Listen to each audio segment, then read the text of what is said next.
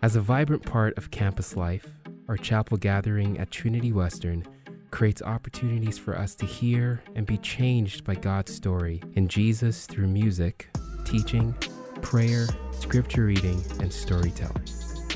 We're glad you're listening in today. We hope that you encounter God's heart for you and the world.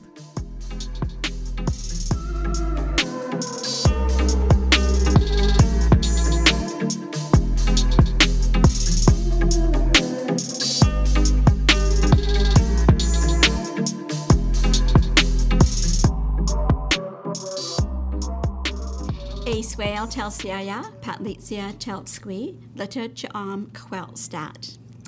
Uh, my name is Patty Victor. I'm um, Stalo from Cheam First Nation, and I'm so glad to be here with you on the traditional ancestral unceded territory of the Stalo people. I know that many of you are, are not locally here gathered, um, but consider what is the territory in which you are gathered today, and just acknowledge that in your own home or where you're at today. And so, as the University Siam, it's my privilege to, to teach at the university and to provide learning opportunities for all of us about um, our shared history, about Stalo culture and worldview, and also in this walk of reconciliation that, that God has called us to. So today I want to, to share a story, and it's Phyllis's story, and it's a story that um, that is one story about one child among 150,000 children who attended Indian residential schools in Canada over 150 years. And Phyllis is one child who lived to tell her story. For over 6,000 children died at the Indian residential schools. And so before I get into the story, let's just pray. Father, today we just thank you. Thank you for this time and opportunity that we have to share together, O God. Thank you for the space that has been created for us to come, to listen, to hear, to understand, O God. Thank you, O God, for the space that's been created, O God, for Holy Spirit to speak to us, to transform our thinking, to transform our lives. And so, Father, today we just entrust this time into your divine care. Lead us and guide us by your Spirit, I pray. In the precious name of Jesus, I pray. Amen. So, since the mid 1800s, when the first school opened, until 1996, when the last Indian residential school closed, Indigenous children were removed from their homes and from their families and taken to Indian residential schools. Attendance was mandatory and parents were fined or were imprisoned if they failed to follow this law. The Indian residential schools were funded by the federal government and run by the churches. In June 2018, Prime Minister Harper, on behalf of all Canadians, apologized to Indian residential school survivors, acknowledging the treatment of Indigenous people was wrong and had no place in our, in our country. He committed all Canadians to move forward in a new relationship with Indigenous people, and that Canada would be stronger if we learn to walk in respect and in reconciliation. The Truth and Reconciliation Commission um, traveled throughout Canada over a six year period to document the truth of the poor conditions and mistreatment experienced by the children at Indian residential schools. In 2015, the Commission gave their final report and 94 calls to action. Through the courage and resiliency of 80,000 survivors, their stories were told, their stories were heard, and their stories were documented. And these were stories of lack lack of nutritional food, lack of good education. They're stories of abuse, physical, sexual, emotional, mental abuses. Stories of loss, loss of culture, loss of language, loss of identity. And all these stories pointed to the motive behind the creation of the Indian residential schools. And that motive is to kill the Indian in the child. The motive is that intentional systemic um, path of assimilation and colonization. Phyllis's story was told at a Truth and Reconciliation gathering in 2013. She tells of her excitement as a six year old girl getting ready to go to school. Her granny took her shopping for a new outfit for her first day of school, and she proudly brought a shiny orange shirt. When she arrived at the school, this orange shirt was removed from her, never to be seen again. From this experience, 40 years later, she still recalls the pain and the shame. The feelings of a six year old girl didn't matter. Her family connection with her granny didn't matter. Her desire to return home didn't matter. Everything that she had been taught by her elders, her values, her beliefs, didn't matter. And Phyllis tells her story so that others will understand that all children matter. Today, I'm, I'm wearing the orange shirt that I bought um, for this occasion. And on my shirt um, is two footprints.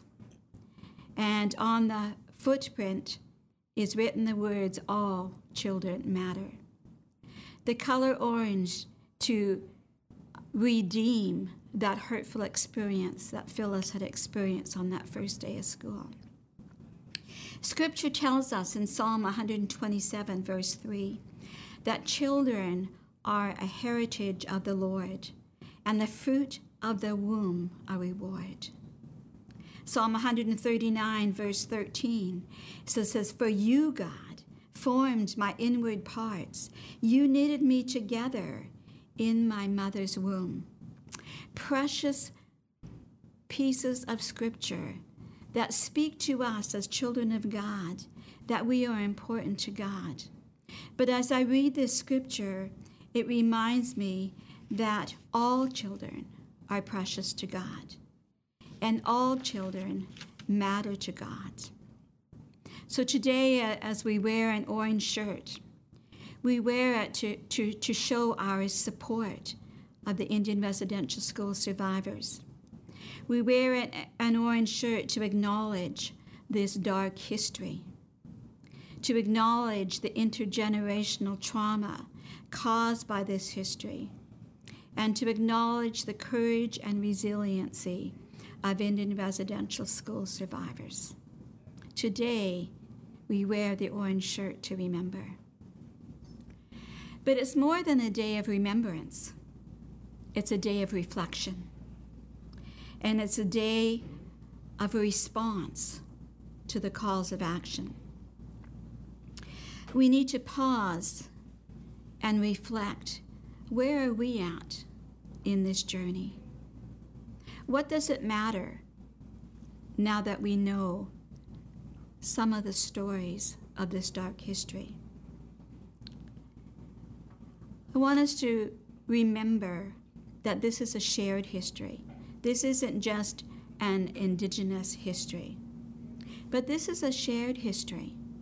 And because it's a shared history, we need to ask our, ourselves what about my family? What part did my family play? What part did my church play? What part did my community play? Then we need to pause and consider where are you at in this journey of a new relationship?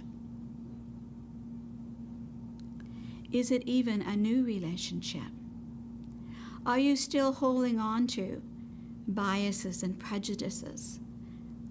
Do you st- still think about Indigenous people in those stereotypes that you grew up with?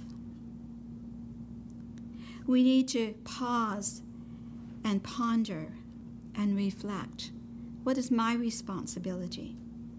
What's my responsibility as an individual?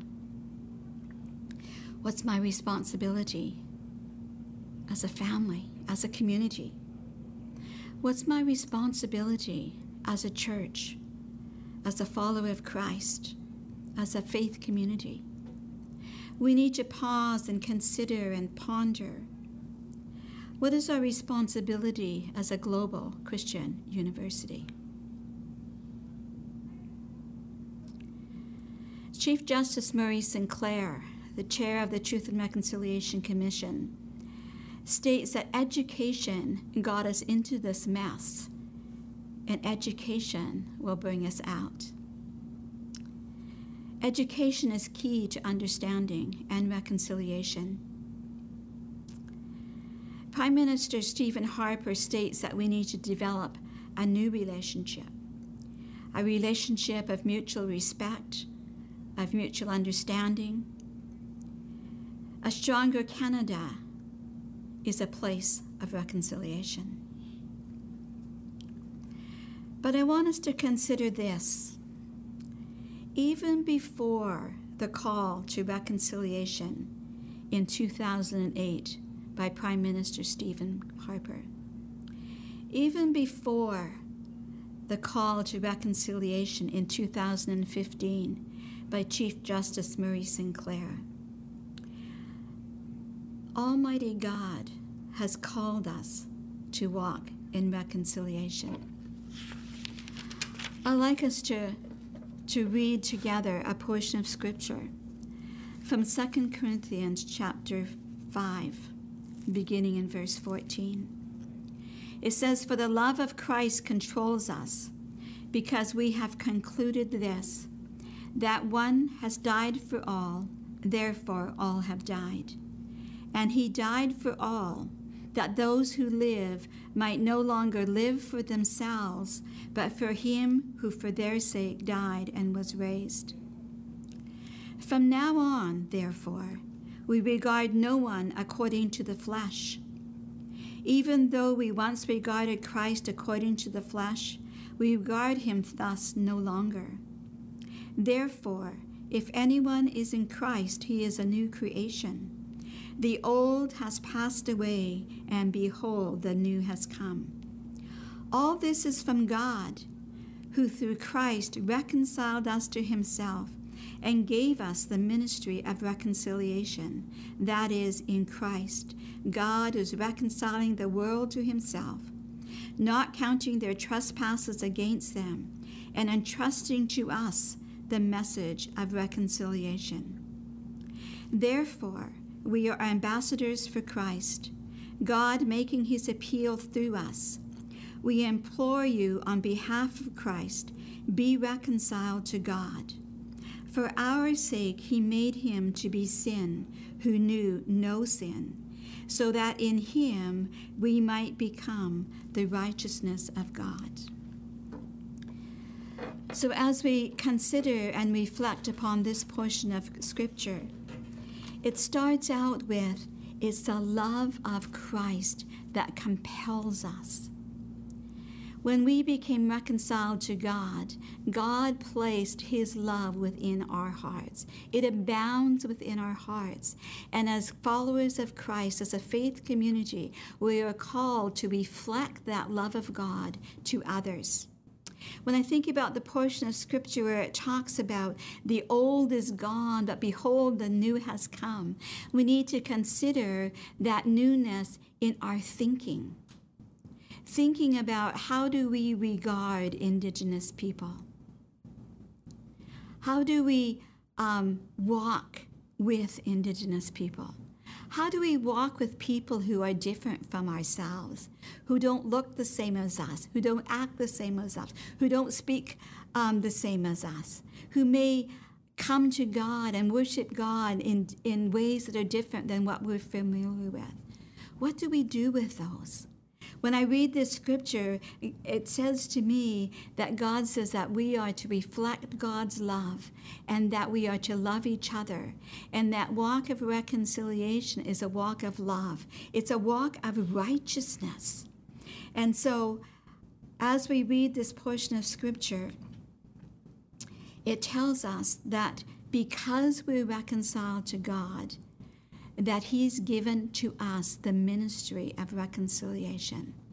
A ministry that it's the way that we think and the way that we speak and the way that we live and the way that we learn and the way that we walk together with others is to be the way of reconciliation. He's given us the message of reconciliation. Our lives is that message of reconciliation. And when I read that last portion of scripture, it says that we might become the righteousness of God. That tells me that the walk of reconciliation is righteousness. That right standing with one another and right standing with God is that that foundation of reconciliation. So that tells me that as an educational faith community, Trinity Western University has a responsibility to be intentional about acknowledging our shared history. But it needs to go further than just acknowledgement. We need to be intentional about developing partnerships with Indigenous community so that indigenous ways of knowing and being become part of how we live and how we learn together. Acknowledging the land, as I did at the beginning of, of our time together today, creates space for us to walk together in a good way. Because acknowledging the land is acknowledging our history. It's acknowledging the truth that indigenous people have lived on this land since time immemorial. Acts chapter 17 speaks to when God places people in a place to honor Him. And for me, that's the foundational piece that God has placed Stalo people within Stalo territory, and that we are live, to live together in a good way together.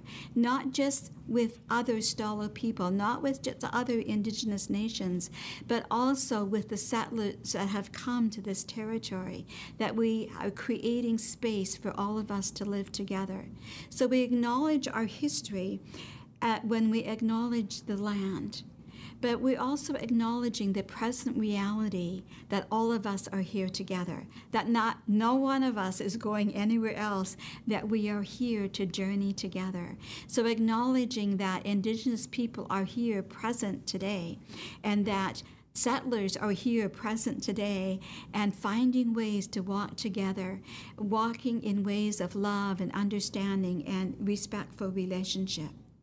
It also, as we do the a land acknowledgement, acknowledging that we are committing to continue to walk together in future relationships as well as I stand before you as, as, a Stalo woman, that part of our teaching is, is that I bring the teachings of the elders to the present.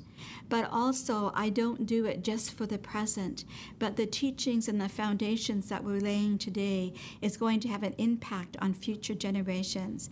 And in our culture, we talk about the seven generations before us and the seven generations yet to come, and how we live today impacts both. You know, Chief Justice Sinclair has been very vocal about how education is the key to walking this journey of reconciliation. And educational institutes have a sacred responsibility to ensure that all students, regardless of their heritage, are able to think about four key questions throughout their education Who am I? Where do I come from? Where am I going? And why am I here?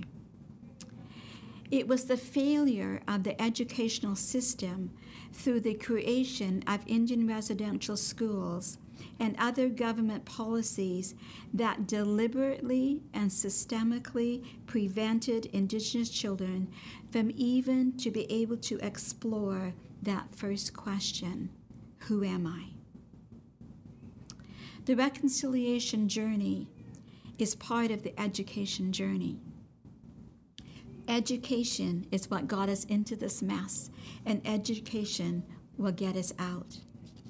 What a challenge, but what a hope is that together, as we lay down our stereotypes, as we lay down our prejudices, as we lay down those things that, that we've done in the past, and commit to walk together in a good way. You know, in, in my work of education, um, not just here at the university, but with churches and, and, and public schools and independent schools and other organizations, I get to hear a lot of excuses. I get to hear things like, well, that's history. Just get over it. We're in 2020 after all. Or I hear the excuses, well, it wasn't my church, it wasn't my denomination that was part of the Indian residential school system. So I don't have any responsibility towards that. Um, I hear from people that are new to Canada and say, Well, I wasn't part of that. I wasn't even here in Canada at that time. Therefore, I have no responsibility. But as I read scripture and I hear the challenge that was given, is that we all have a responsibility. God has created us, and He's created us for purpose. And we have a responsibility to walk together in a good way. We can't do it in our own thinking or by pulling up our own bootstraps, but we can do it by surrendering to the will and to the ways of God. Let's pray together. Heavenly Father, I thank you that you are a creator. I thank you, O oh God, for every residential school survivor today, O oh God, wherever they're located, Lord Jesus, that this is a difficult day for them, O oh God, as they remember and as they, as they see the trauma upon their children and their grandchildren and their great grandchildren because of this history, O oh God. But Father, we lift up the survivors to you today. We lift up Indigenous families to you today. We ask, O oh God, that you pour out your spirit of love and healing and wholeness upon each one, O oh God.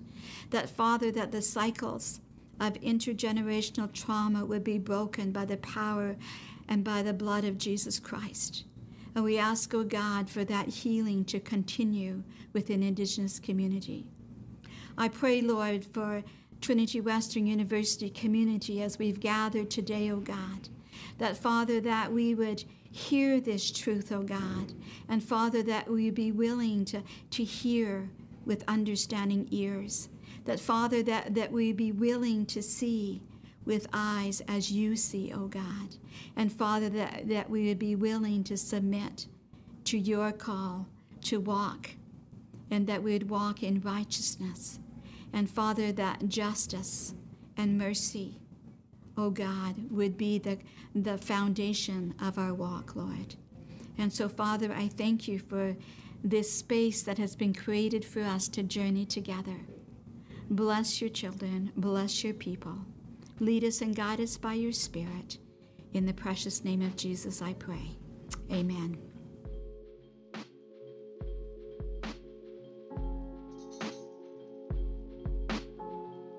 Thanks for listening. We hope to worship with you at our next broadcast online at livechapel.twu.ca. You can also stay connected with chapel and student ministries by following us on Instagram at TWU Chapel and at TWU Student Min. Much love.